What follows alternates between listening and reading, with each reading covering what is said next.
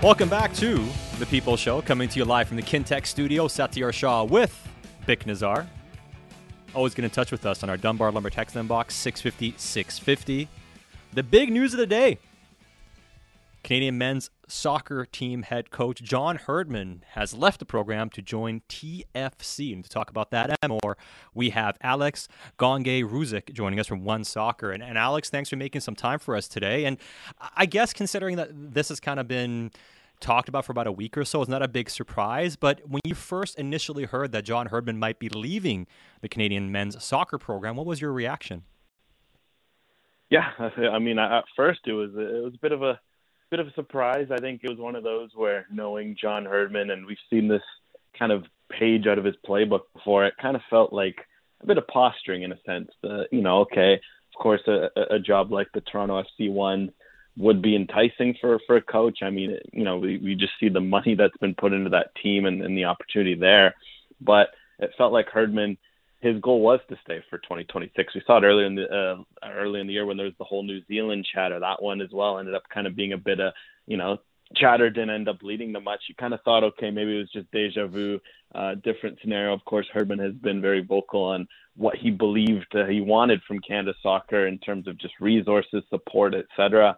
So that's kind of the initial thought. But yeah, as obviously as we see now, uh, there was a, a lot more legs to it. Perhaps maybe the discussions Herdman had with Toronto ended up being a lot more fruitful than he thought. And all of a sudden it leads you to a situation where kind of almost out of nowhere it just dropped today. And you're like, wow, it, it, it's actually happening. And Canada's going to have a new coach and Herdman's going to be coaching TFC. Is this a bigger statement about uh, John Herdman or is this a bigger statement about the Federation?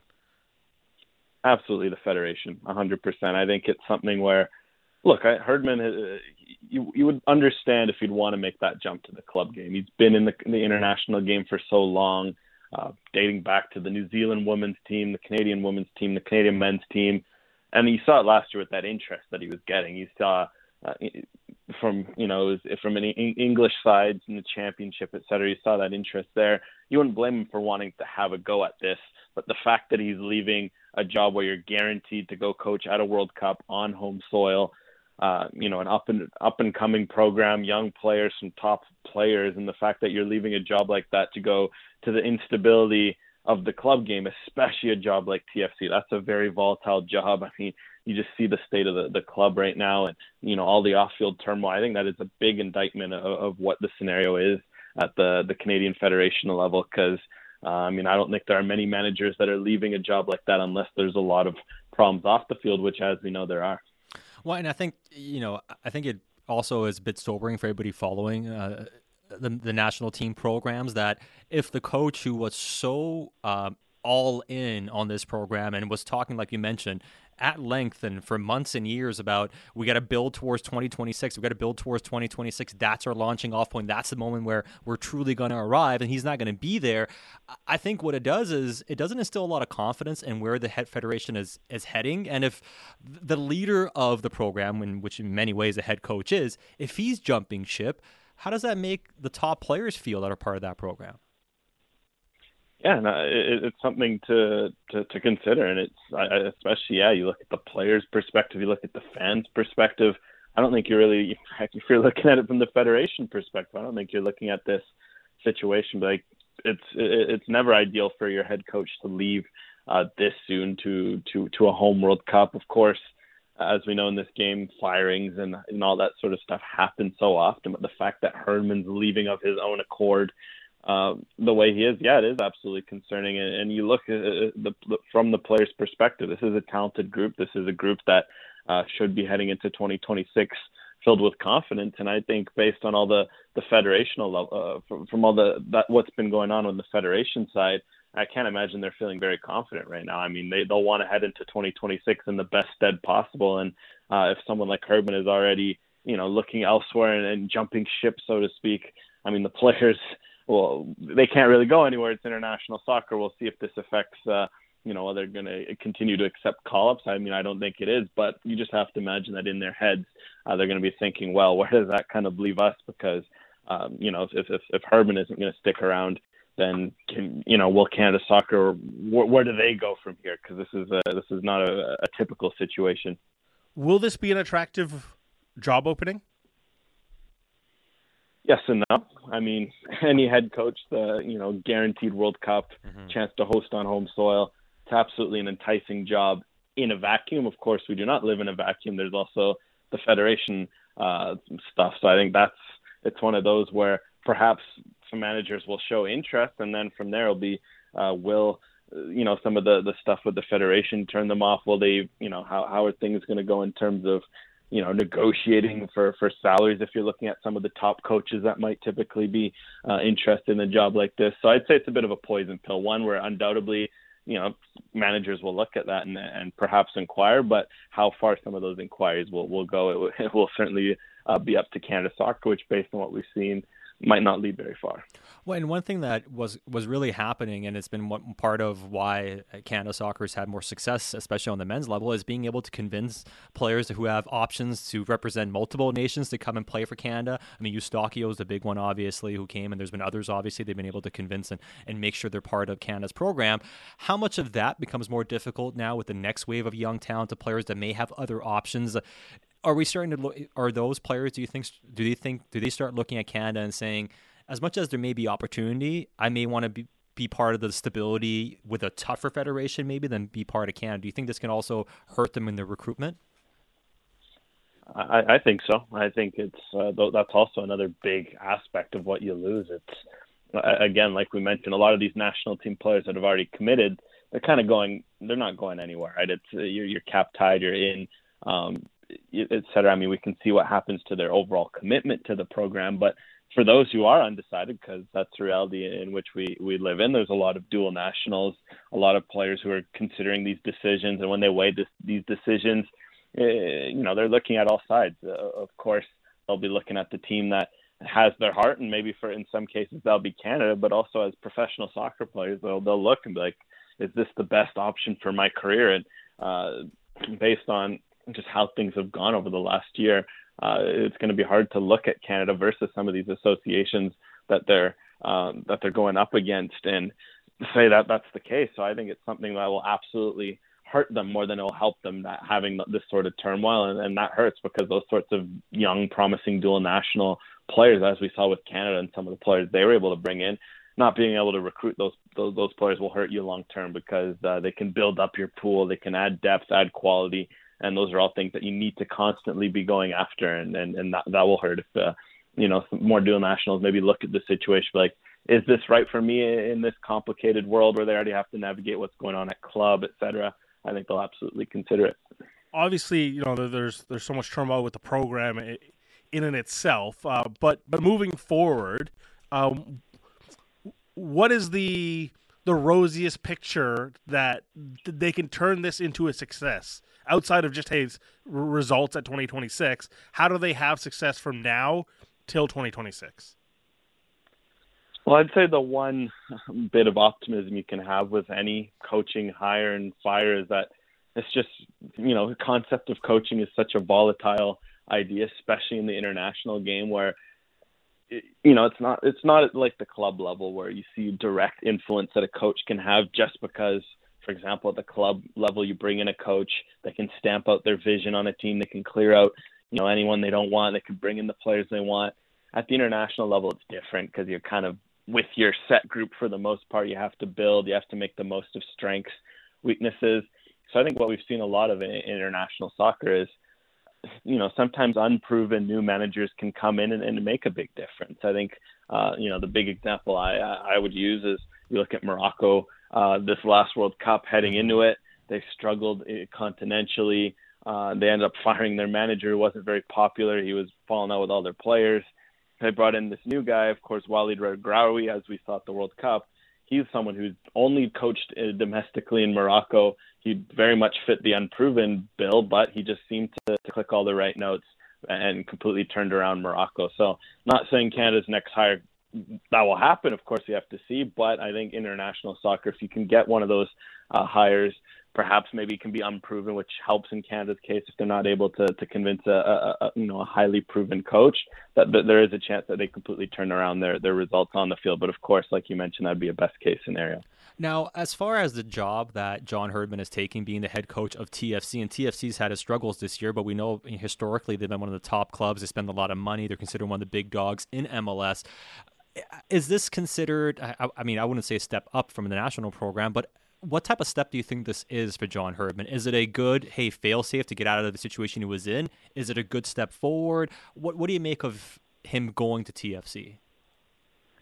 Uh, I think this is a good chance to prove himself uh, in the sense that, look, one thing that Herdman has his reputation is is, is ironclad in, in, in the regard is he he can rebuild dressing rooms, he can bring culture, he can bring stability, and I think if you look at what's happening with Toronto, they've had anything but stability. The culture has been, you know, rotten almost. You see all the stories and just the on and off the field, they just don't look like they're clicking. So first and foremost, it's a chance for Herdman to prove, be like, look, I've done it at the country, uh, international level. I can do that at the club level, and there's also a chance for for him to prove that he can manage at the club level because it's like when he made the jump from the you know from women's over to men's there's a lot of doubters being like ah he could never make that jump. And he proved look it's you know it's coaching. It's uh, you know there shouldn't there isn't a difference between the the women's and men's game. And, and in that regard well now he's a chance for him to prove that okay yeah the differences between international and club game shouldn't be uh, as big of an issue. So i'd say it's one of those where yeah it's maybe not a step up in terms of okay you're heading to europe you're heading to a, a club like that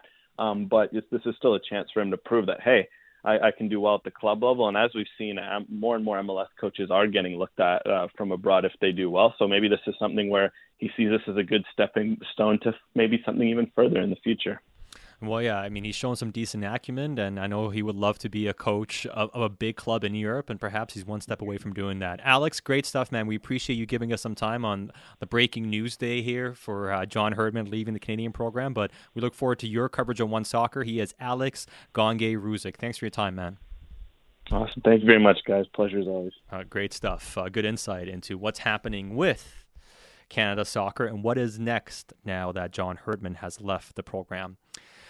Uh, all right, we have a lot of reaction on the text inbox, as you would imagine. You know, uh, uh Krez and Coquitlam's been game giving up a lot of texts. You know, he's very passionate with his ties with Vancouver FC and uh, any all all things soccer, and says, "Don't forget that Sam Adekugbe also declared for England before not getting called up, and then chose Canada." So Krez have, has been sending in every guy that is uh, chosen Canada. In, yes, into the inbox. And there, yeah, and you know, yeah. the point was before, like, hey, they shouldn't worry about trying to recruit players from big nations. And mm-hmm. it's like, mm-hmm. well, they've been able to recruit from the big nations, and what you need, like, your head coach, in many ways, is is the salesman that represents your program, mm-hmm. especially for for soccer teams. I mean, what do you see in in in big soccer transfers? It's always the manager that has to talk to the player about mm-hmm. coming over. It's like, yeah, we're gonna offer you money in the contracts, but the conversation with the manager is usually the thing that determines one way or another whether a player truly wants to go and join Role, the side usage, or not. Future, all that. It's a yep. bit different. Like I know in, in hockey, you kind of have the GM and the coach, and you have that too in soccer. But oftentimes, the man who makes the decisions behind the bench, so to speak, oftentimes has a big say and a big part of the recruitment when it comes to bringing players in. So it's a massively important position and one that's now very much in flux with John Herdman leaving the national program. Uh, great insight. And we'll get to some more soccer talk a bit later in the show. I mean, I have some takeaways from the EPL. I know you do as well. That's for the last segment in the show. We'll get to that. But let's go from footy to football. I know our good friend Silver and Black Canuck is dying for some NFL talk. And we'll have some more at 3 o'clock. We're going to dig into more NFL talk but we'll get into some right now as well. Hey, by the way, real quick today, uh, debuting today on our airwaves at 11 o'clock every day across Sportsnet Radio Network. Fan checkdown. Oh, our yeah. friends uh, Donovan Bennett, Matt Marchese, uh, new show which you'll hear every day at 11 o'clock after uh, the Jeff Marek show when that returns as well here on Sportsnet 650. Yeah, absolutely, and uh, looking forward to that. Having hey, I'm all for NFL mm-hmm. and football content, so uh, looking forward to that show and at 11 o'clock, like you mentioned, it's a good one. You know, I know people get upset about the Raptors show, but what about the what about the football show? Making its debut today here, yeah, on our airwaves. Yeah, good stuff. Good stuff. On the NFL, I mean, I'm geeked up. I will say this though, like two weeks out, we're ten days away. Basically. We're finally ten. Yeah. We're finally well, like almost two weeks. Yeah, thirteen days, whatever it is, away. No, not even Thursday kickoff. Well, I guess you're right. Thursday. It's twelve yeah. days away. Yeah, twelve days away. We have Thursday kickoff. Next Thursday, the NFL season finally begins. The preseason is just too long It's just way too It's long. fine. It's fine. It's fine. I mean, it started what like being- because uh, there was a Hall of Fame game this year. The Browns played uh, in the Hall of Fame game against the Jets, so they had four preseason games because of the Hall of Fame game, and they reported what July 19th or 20th or whatever it is. So it's been a, a good month. It's like a month and a half, and it's finally over almost. But as always, there's lots of intrigue about the player players who are in the most important position, and that is quarterback. And you know what? We'll get into um, more or or or I'd say more in-depth combos about this coming up at noon. I mean, coming up at three o'clock. But one thing I'm really fascinated by is this group of rookie quarterbacks this year in the NFL. And as always is the case, Bik, not all of them are going to get through the entire season, number one, healthy or being the starter the whole time. Sure. But, I mean, you start looking at the rookie quarterbacks this year and first year starters this year, it's a very intriguing list. I'm. uh I, I've said this before. The, the the state of the league is very healthy right now because of the depth of quarterbacks and also the, the the plans at quarterback. Right, everyone feels like they're in a two to three year cycle.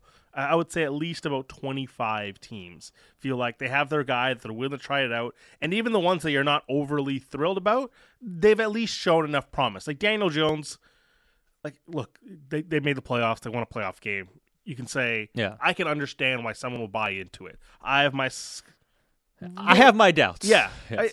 I, I do. But again, similar to what we were talking about, he earned his opportunity to keep trying to grow, and so you're going to give that to him. They've they've paid a lot of money, but there's you know 20 to I would say close to 25 teams that feel like they have a plan at quarterback, and a lot of those are going to be young guys, whether it's uh, it's rookies or guys uh, getting their you know first primary week one opportunity.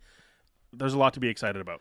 So let's break this into the rookie starters, and then we'll get into some of the you know 1st Mm-hmm. year starters from week one. Because I mean, Brock Purdy came in late last season. But I'm talking about guys that are starters for for the beginning Yep. of the year. Like this is your first you year, come day in, and, one. and the team has built the plan around yeah, you. you're the guy this year, right? We'll get to some of those, but so uh, you have Bryce Young, C.J. Stroud, and Anthony Richardson. Like those are the three Pure quarterback rookies, yeah. pure rookies. Now I, I know Will Levis with Titans, and maybe Mm-hmm. he has a chance, but hey, he might be behind Malik Hooker right now when it comes to um, uh, you know quarterback hierarchy behind uh, Tannehill. Malik starting- Willis. Malik Willis. Sorry, Malik Yeah. Willis. Malik Hooker is the playing safety in playing Dallas. safety in Dallas now.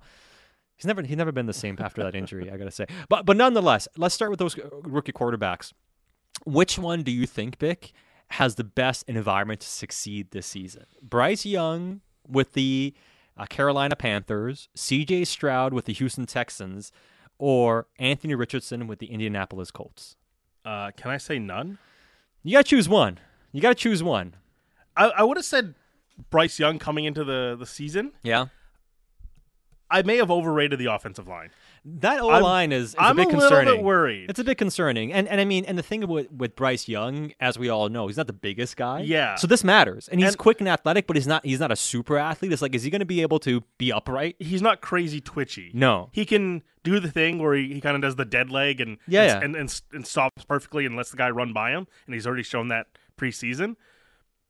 But this offensive weapon group, either it, it's very much patchwork because they trade out DJ uh, Moore. DJ Moore and, you And a bunch of picks, if- too. If, DJ Moore's there, then it's okay. There's there's at least a a stud amongst a, a sea of transition players.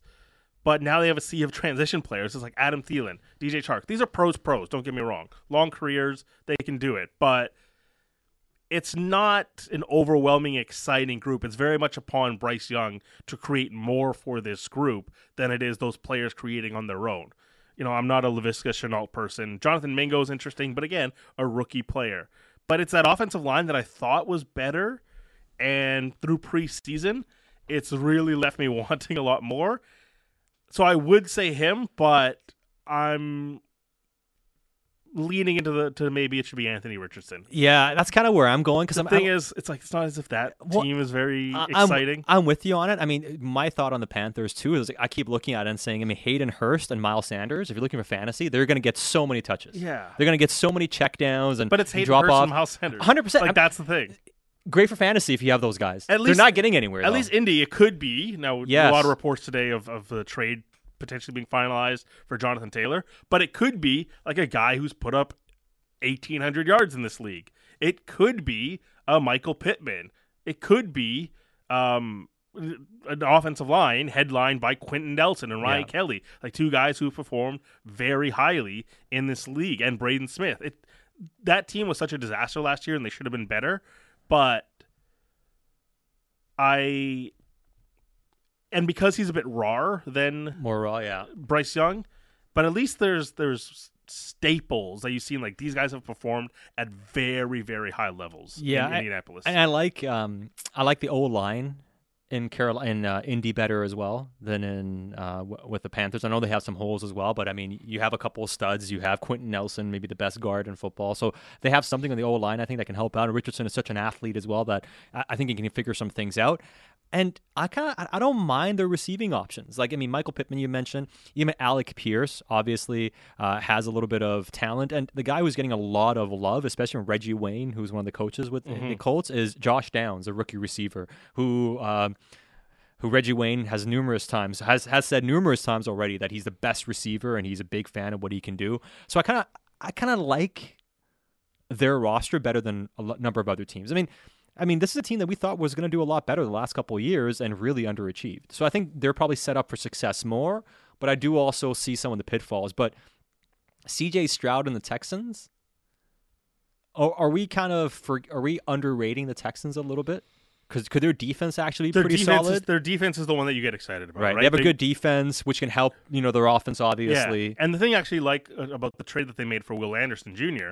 is there's no projection needed. Like Mm-hmm. your expectation is he gets eight sacks this year, he's plus plus at the run game, and then you throw it with the secondary that they're going to have there with um, Stingley, with Pitre. They they've they've built a very very solid uh, back end to that defense, and is that a thing that kind of keeps them in games? And look, they're, they're at least have pieces along the defensive line. Sheldon Rankins comes in, uh, who's had some success in this league.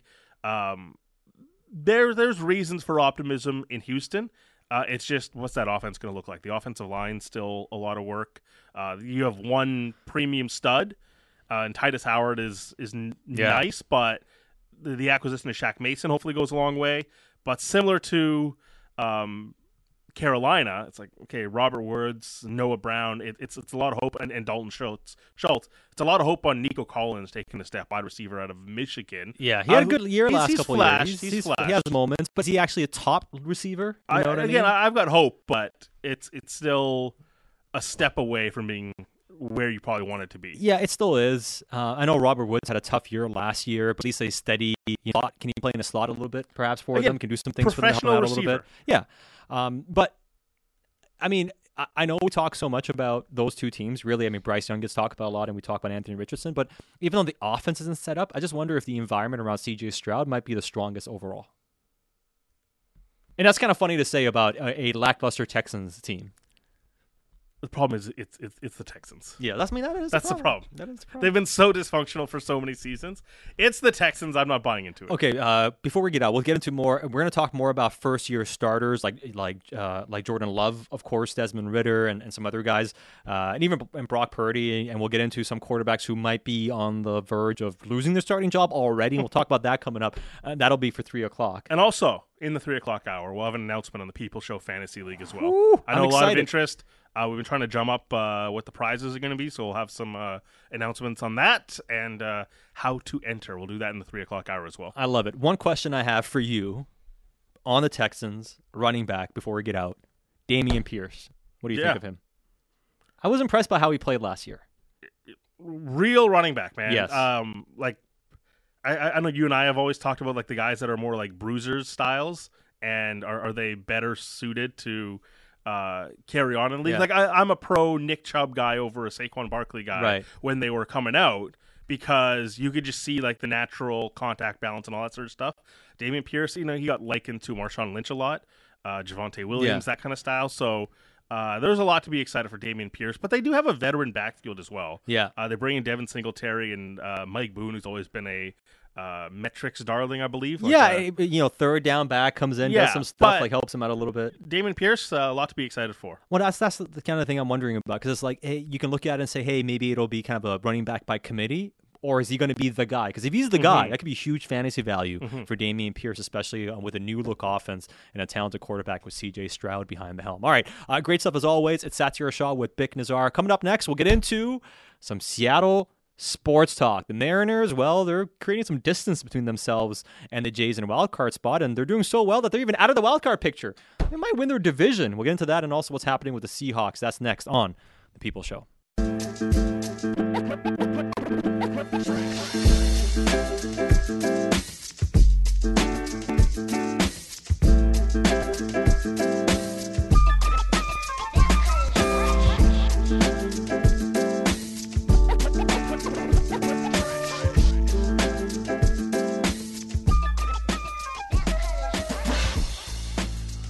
The People Show coming to you live from the Kintec studio. Kintec Footwear and Orthotics, Canada's favorite orthotics provider, supported by over 2,500 five star Google reviews. Find your perfect fit at kintec.net. It's Sat and Bik.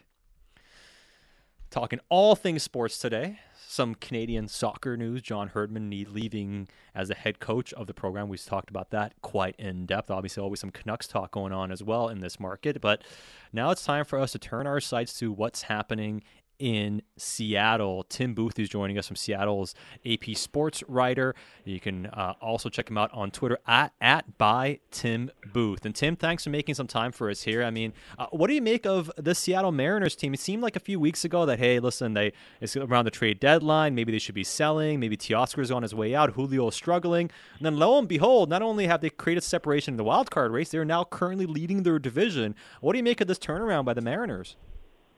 Um, I, we're seeing basically the most remarkable 50 game stretch this franchise has played in 20 plus years.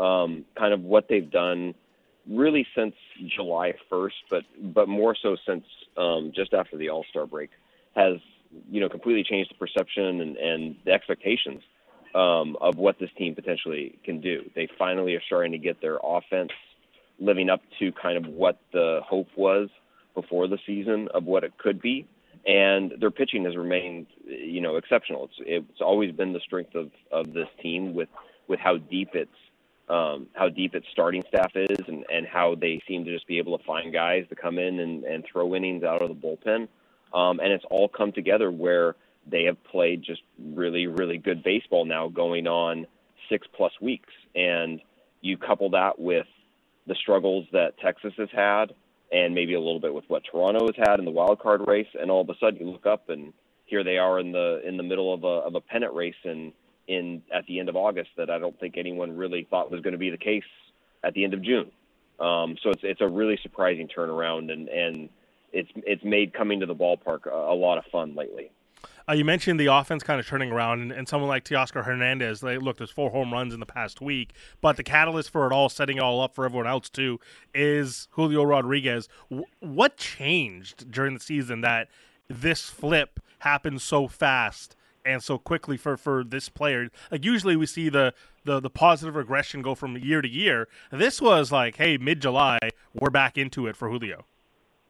Yeah, I think it's something that that manager Scott Servais pointed out after the All Star break got done. But I think there was a lot of pressure on not only Julio but a lot of guys in this lineup to try and make the All Star game because it was here. You know that that idea of in 2001 the Mariners had eight or nine representatives. I don't remember the exact number in the All Star game the last time it was here. And so I think there was this outside pressure that some of those guys felt of like, hey, we need to we need to go out there and have a great first half because this team is traditionally terrible at the start of the season. Um, we need to go out there and have a great first half and try and get ourselves into the All Star game. And then they didn't. They all seemed to be pressing. They all seemed to be really struggling at the plate. And Julio was kind of the the the prime example of that. We saw him. It felt like every time he was at the plate, he was over swinging and he was trying to hit a five run home run every time he was up when they were when they were trailing in games. Um, everything seemed to calm down a little bit after the All Star game came and went from here, and I think there was a there was a certain relief that came with that for for this team, and I think guys just started to play, just play more free and play play without that burden hanging over them. And in, in particular with Julio, you know, he's made a couple of mechanical adjustments, a couple little things in his swing to try and be better on time and and maybe shorten up when the count isn't in his favor. But I think what we've also seen is just the amount of raw talent this guy has, and that when he puts his mind to it and has the right approach and mechanically is is on, you know, everything is clicking for him, he can go out and be the best player in baseball or one of the best players in baseball. And that's what we've seen now for for a month. He's just decided, hey, I'm going to go out and and and destroy pitching in the month of August. And because of that, the rest of this lineup has has benefited. You mm-hmm. see guys like Teoscar getting better pitches to hit because Julio's on base. You see guys like Cal Raleigh and Ty France getting better opportunities at the plate. Eugenio Suarez has picked up his game, um, you know, at, at the plate in the last in the last month as well. So Julio is the engine or the catalyst that drives everything, and this last month has really been the prime example of, of what he can be for a team. I mean, it is remarkable. Uh, what 29 and 10 in the last 39, but since August uh, 2nd, since the trade deadline came and gone, they're what 19 and four as far as the record is concerned. How close do you think they came to selling a few pretty prominent players at the trade deadline? It was, you know what, you go you go back and look at kind of how everything happened right out of the All Star break. They came and they they booted a series against the Tigers right after the break. They lost two or three to a to at what at the time was a bad Detroit team and then they split four games with Minnesota. And guess who came to town right after that? It was the Blue Jays. And it was that series, I think, kind of tilted things back into the idea of, hey, we're not going to be sellers, and we're going to give this team the opportunity, the chance to to sort of bust out. We're not going to we're not going to sell off all these pieces. We're not going to get rid of Teoscar. We're not going to get rid of any of our pitching outside of the move they made with sending Paul Sewald to Arizona. Um, you know, they they kind of kept it together, and and all along throughout the season, uh, Scott Servais kept saying, "I like our group.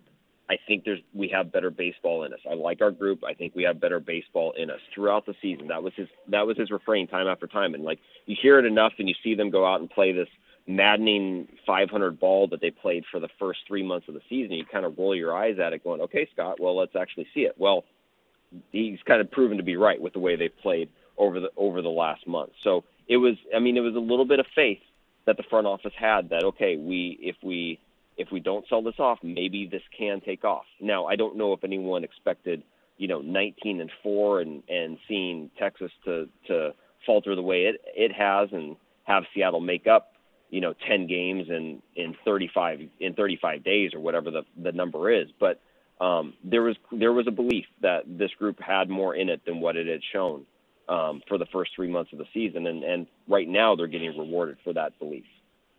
You know, the truth always falls somewhere in the middle, and and you mentioned like the first part of the season they were they were hovering around 500, and we've seen them explode here recently. Is and I we were talking about this last week, and I kind of said something to the effect of it justifies what happens at the early part of the season, but like what's a truer reflection of who they are? Was it the start of the season or where they are now? I think it's somewhere in the middle, which is a cop out answer. Yeah. I think, I think that's I think that's what it is because if well, and I part of it too is right now they've taken advantage of what the schedule has given them. Mm-hmm. You know, they they've played they played seven games against Kansas City in the last two weeks. They're about to play a three game series with Oakland.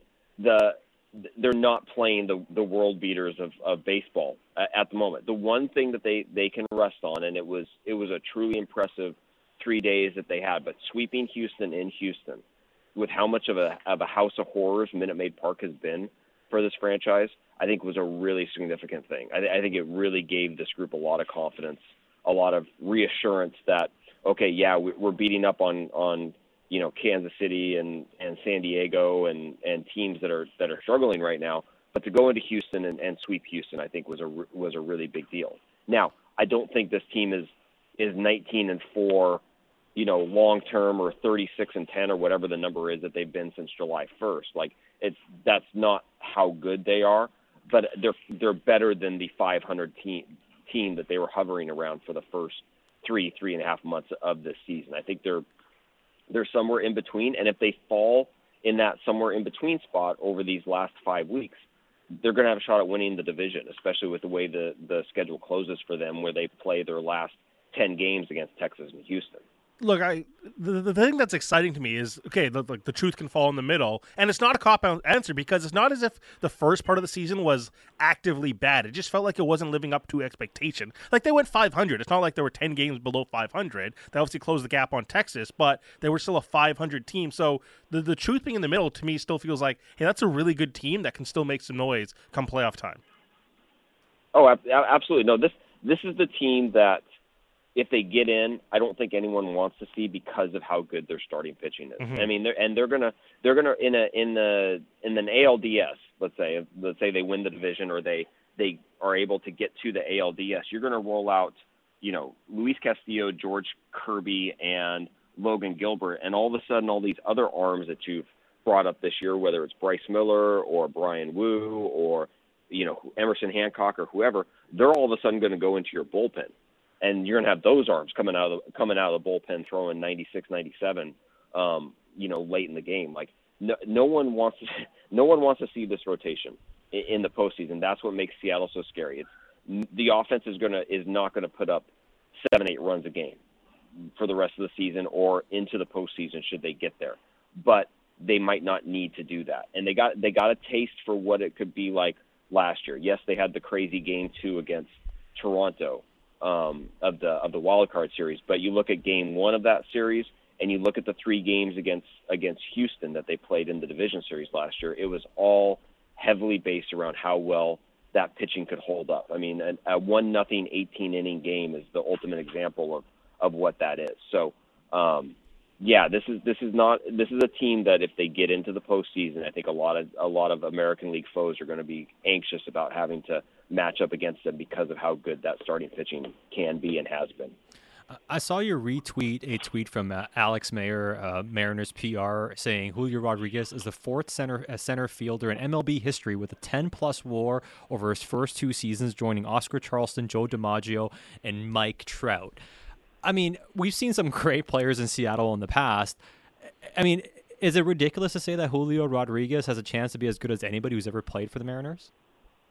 No, I don't think so. I, I think the the talent, like we saw it with Griffey, you know, when when he came up at, at, at 19, you just kind of knew right away like this guy is different, and he ended up being different, and he ended up being, you know, the arguably the best player of his generation, and in the conversation of the best players we've ever seen in in the game.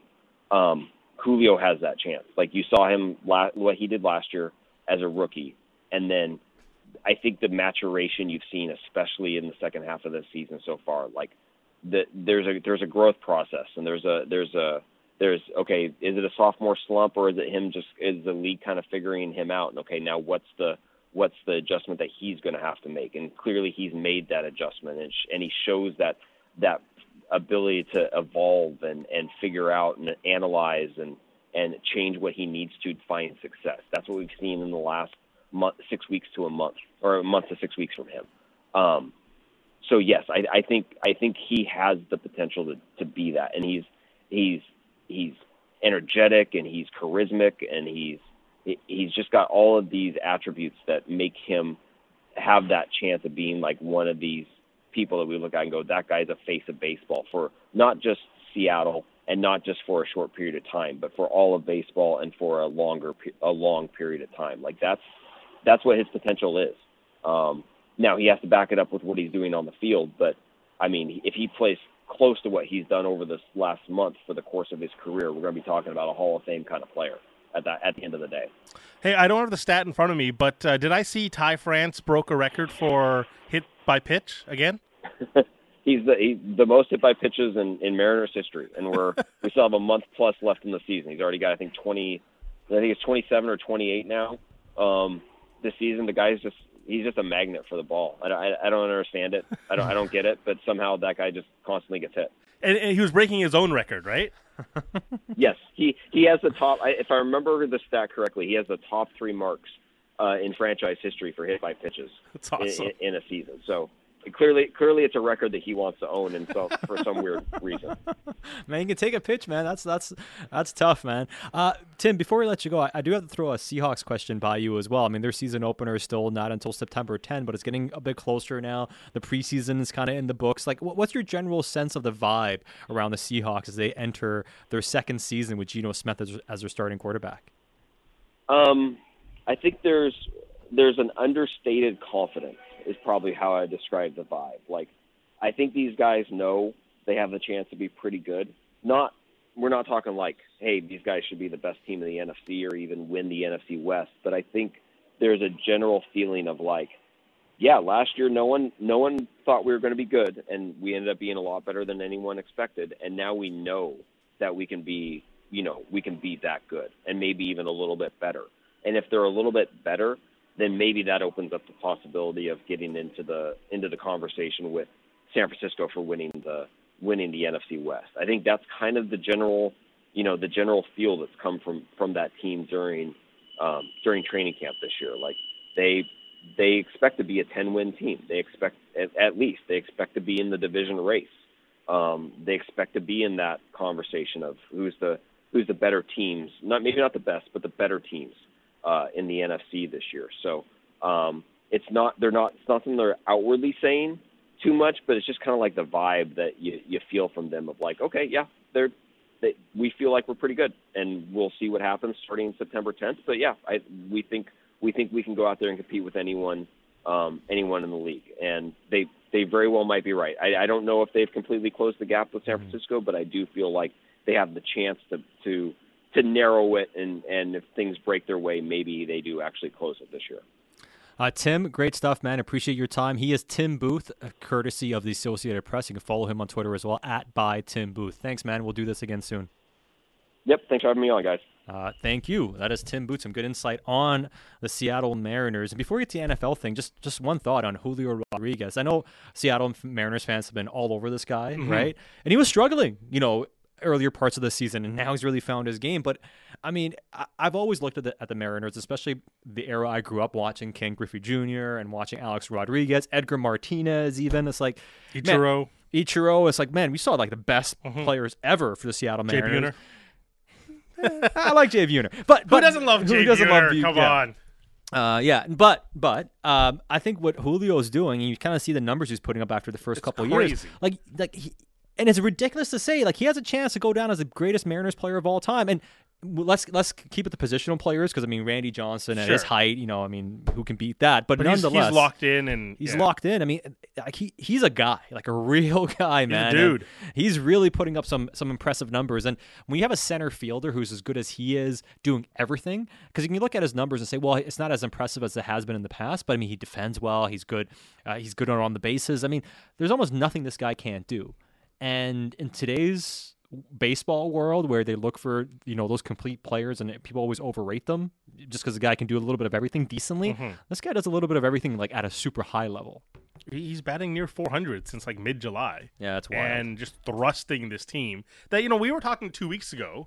Me and Ricci, me and Izzy, we're like, hey, you know, come September, a chance to push past Texas and, and the way they're surging. There's no slowing down right now paired with Texas going one and nine in their last ten, Seattle going nine and one in their last ten, and they've surged to first in the West. That the wild card conversation of like, oh, you know, them competing with the Blue Jays, that's done.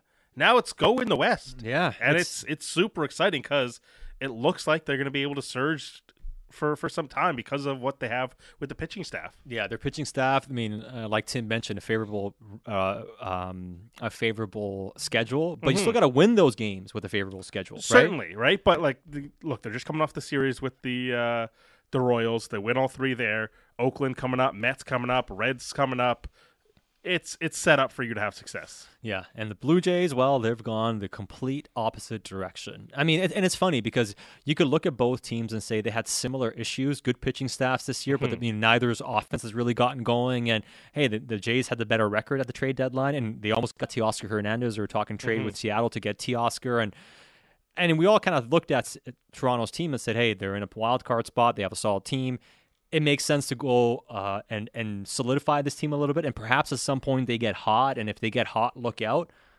Mariners did that.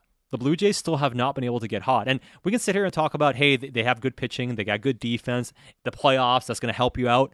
Only if you make the playoffs. Mm-hmm. And that's becoming a harder and more difficult task by the day, it seems, for the Blue Jays.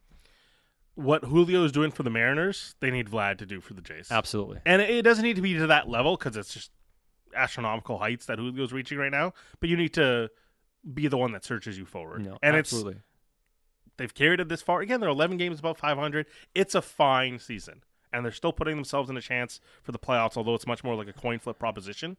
But you, you've run out of time now if if you're the Jays, and they're you're getting ready for the stretch here with like the Well, they got 30 games remaining. right? Nationals and, and, and the Guardians and all that. It's like you need you needed to win the series against the Guardians. They pretty much have to go 20 and 10 or 20 and 11, whatever, how many Mhm. games they got. I think they got uh, 30 or 31 games remaining on the season. For them to get to 91, 92 wins, and that maybe gets you in. mm-hmm. And that means you got to play 600 ball the rest of the way. That's not going to be easy. You No. know? for, So- for a team that sputtered a lot. Yeah. it, it just we've seen we're, we're we're watching the Mariners do it, but at some point that switch has to get flipped, and it just doesn't look like there's any indicators that it's going to happen. We are going to get into this more on the other side. We'll get into more NFL talk and quarterback talk. We asked them about the Seattle Seahawks. Geno Smith, now year two as a starter, well established, got a contract extension. Yep. But this time last year, it was very much a question of how long can Geno hold on to that job? And he answered that with flying colors. There are a number of first year quarterbacks, not just rookies this year, that are getting a similar opportunity to Geno. The question is, how much confidence do you have in those quarterbacks getting it done the way Geno did? Yeah, Geno was the one. There was two QBs last year. I was I was thinking, okay, th- gonna solidify themselves. Daniel Jones, Yeah. and Geno. And Daniel Jones probably didn't reach the heights I was hoping to to see, He did enough, but though. he did enough to, to keep his job and He- and, he get to his credit, again. he played his best football late in the season Yeah. in the playoffs. Hundred percent. And Geno was the one that's like, okay, there there's something here. Mm-hmm. Uh, and there was an eight game stretch where it was just unbelievable. You can just go watch the New Orleans game uh, again, and, and he was out of control in that game, just dropping seeds all over the field, going deep late in the half. It was just incredible. So now, who are the guys that can take that step this year? I, I mentioned two last year, Geno Mm-hmm. and and Daniel Jones. I'm back in two this year. Okay. Jordan Love. Oh, you're coming around on Jordan Love? I'm I'm all in on the Packers. Whoa, whoa, whoa! You're coming around on Yeah, Jordan Love. I- You and I I'm had like in. Fights know, over Jordan. Love during in. draft, man. You and I in. fought over Jordan Love and whether he should get drafted in the first round or not. And and the other one is Kenny Pickett. Kenny Pickett? I'm I'm in What? on I'm in on Jordan Love and Kenny Pickett. So you're in on the Steelers? I'm in on the Steelers and on the Packers. Just just traditionally boring franchises. Forget the hot new thing. Forget the the Lions. Forget the hot Wow. new thing. I'm just taking institutional success. I'm backing the Steelers. I'm backing the Packers. And you're not just backing them to be decent. Like you're backing them to be like, you know, capital G good. yeah, like Win your division good. go push for the division. I, I don't want the Steelers winning the division in in the the, the, Bengals? The Bengals, but Packers. All they got what? I'm supposed to be afraid of the Detroit Lions. What about the Minnesota Vikings? Mi- Vikings won what 13 games last year. Ooh-wee. I gotta be worried about Kirk Cousins. Yeah, I'm good. I'm good. They lost to the Giants in the playoffs, okay? But Kenny Pickett did. Uh, all right, all right. He had. So you have more confidence in Kenny Pickett than Brock Purdy with the Niners? Uh, for team success, no. But I think Kenny Pickett's a better player Oh wow. than Brock Purdy. Okay. Like if, if, if yeah, I just feel like uh, I- I, I think Brock Purdy's one of the worst starting quarterbacks in the league. Well, I mean, he was uh, Mr. Irrelevant. Yeah. So I mean, is he though? Is if, he actually? If, if Brock Purdy was released, okay. If Brock Purdy wasn't playing for San Fran, how many teams do you think he starts for? if he wasn't, oh man, like how many teams have a horrible start? I mean, does he beat out Baker for the Bucs job? Like I think Brock Purdy had success because of Kyle Shanahan. And congratulations, you're in that spot and you execute it well and you put up stats. But I'm curious how many teams Brock Purdy actually starts for. So you think Trey. Lance still a better player than Brock Purdy? Uh, I, I think Brock Purdy with Kyle Shanahan, like in that offense, I think like the skill set Brock Purdy has tailors well to Kyle Shanahan. I'm still shook that you like Jordan Love because like that's my guy. All right, Yeah, listen, yeah, we'll we get into this a bit more. I also want to ask you about Desmond Ridder because I think you know what Ridder himself. I don't Mm-hmm. know, but out of all these quarterbacks, save maybe Brock Purdy, does he have the best kind of like weapons and Sure. And like institution? I wouldn't say institution because they haven't done anything the Falcons the last couple years. But if you look at their office of weapons and everything he's got as, at his disposal, I mean that's a pretty interesting thing. Can he do something with it or not? We'll talk about that and more as the People Show rolls on.